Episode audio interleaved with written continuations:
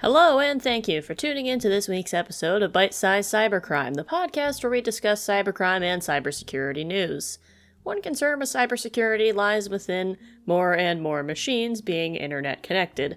Personal assistants like Alexa, smart garages, smart refrigerators, smart light bulbs, and even smart surveillance cameras all bring up new security concerns. If these devices get hacked, they can be big invasions of privacy, but worse off, they could be a foothold into the rest of your network, the one weak link that is needed to break in. Smart devices may also not be as obvious to secure than a traditional machine. They may not have a portal that's easy to access, they may have default credentials you need to change. There's a lot that could go wrong. And you also need to keep in mind these smart devices don't only exist in our homes.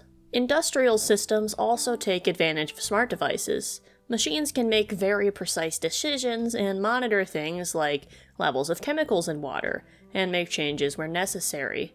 However, if these controllers get hacked, it has the potential to poison the drinking water supply of an entire population, or disrupt an entire power grid if not caught. Thankfully, in the case we'll be discussing today, the water supply was not poisoned and no one was harmed.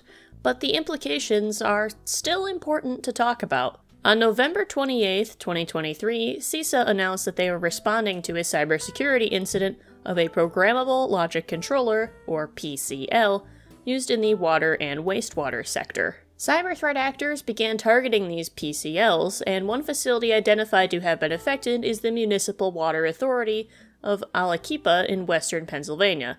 I'm sorry if I pronounced that wrong, western Pennsylvanians. The threat actors were identified as Iranian based group called the Cyber Avengers. The first D in Avengers is spelled with a 3 because it's really cool. In response, the Water Authority immediately took the system offline and switched to manual operations.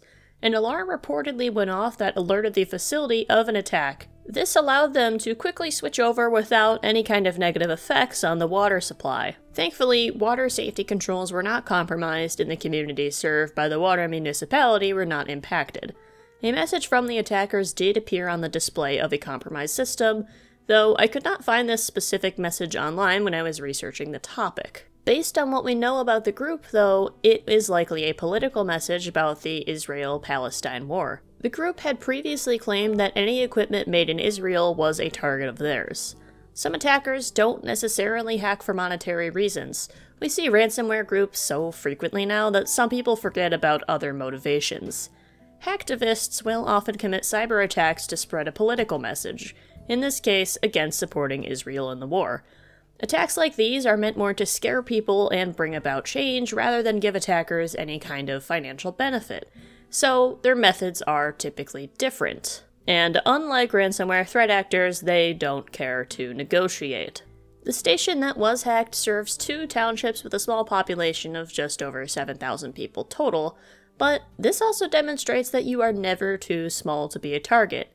In fact, smaller targets may have worse security due to being underfunded or understaffed with quality security professionals, or just not having the knowledge to maintain secure systems. Even though if this attack was successful, only a handful of people would have been impacted, it still spreads quite the scary message to the rest of the country. A specific attack vector was not confirmed, but it is suspected that the device had an insecure setup, as I was kind of implying in the beginning of this episode.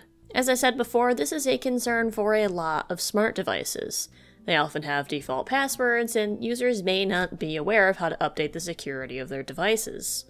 It's recommended, especially for PCLs in an industrial setting, that the default password is changed and that multi factor authentication is enabled for any IT access that's needed, like maintenance or administrative tasks. Multi factor authentication uses two different factors to authenticate or log into a system. Most commonly, this is a password, which is something you know, and a one time code, which indicates that you have a registered device. Without one of these factors, something you know and something you have, a hacker can't get in, even if they have the other factor. Programmable logic controller systems also should not be exposed to the internet. There needs to be some sort of layer like a firewall to prevent it from being accessed outside of the internal employee network. Even if IT employees need to access these systems remotely, they should be using a virtual private network or a VPN to securely connect to that internal network, rather than some online portal exposed to the entire internet. CISA, the same group investigating the attack, also announced back in September of 2023 that they would offer free security scans for public water utilities, and this case is the perfect example of why that should be taken advantage of. These free scans are also available for more critical infrastructure facilities like other utilities, and it was co developed with the Environmental Protection Agency, the Water Sector Coordinating Council, and the Association of State Drinking Water Administrators to ensure the safety of drinking water to the public in an age where cyber attacks could have a devastating effect on regular citizens. Weekly reports would also be sent with recommended actions on the results of the scans and rescans performed to ensure that these issues were appropriately addressed. Although nothing bad happened in this case, that doesn't mean something bad could never happen in the future. So I hope more local water authorities take advantage of this service from CISA. Thank you to CISA.gov for both information on this particular attack and information on the new program to help secure our water infrastructure. And another thanks to Bleeping Computer, the Hacker News, and Cyberscoop for more information on this attack. And of course, thank you for tuning in to this week's episode of Bite Size Cybercrime, and until next time, stay secure.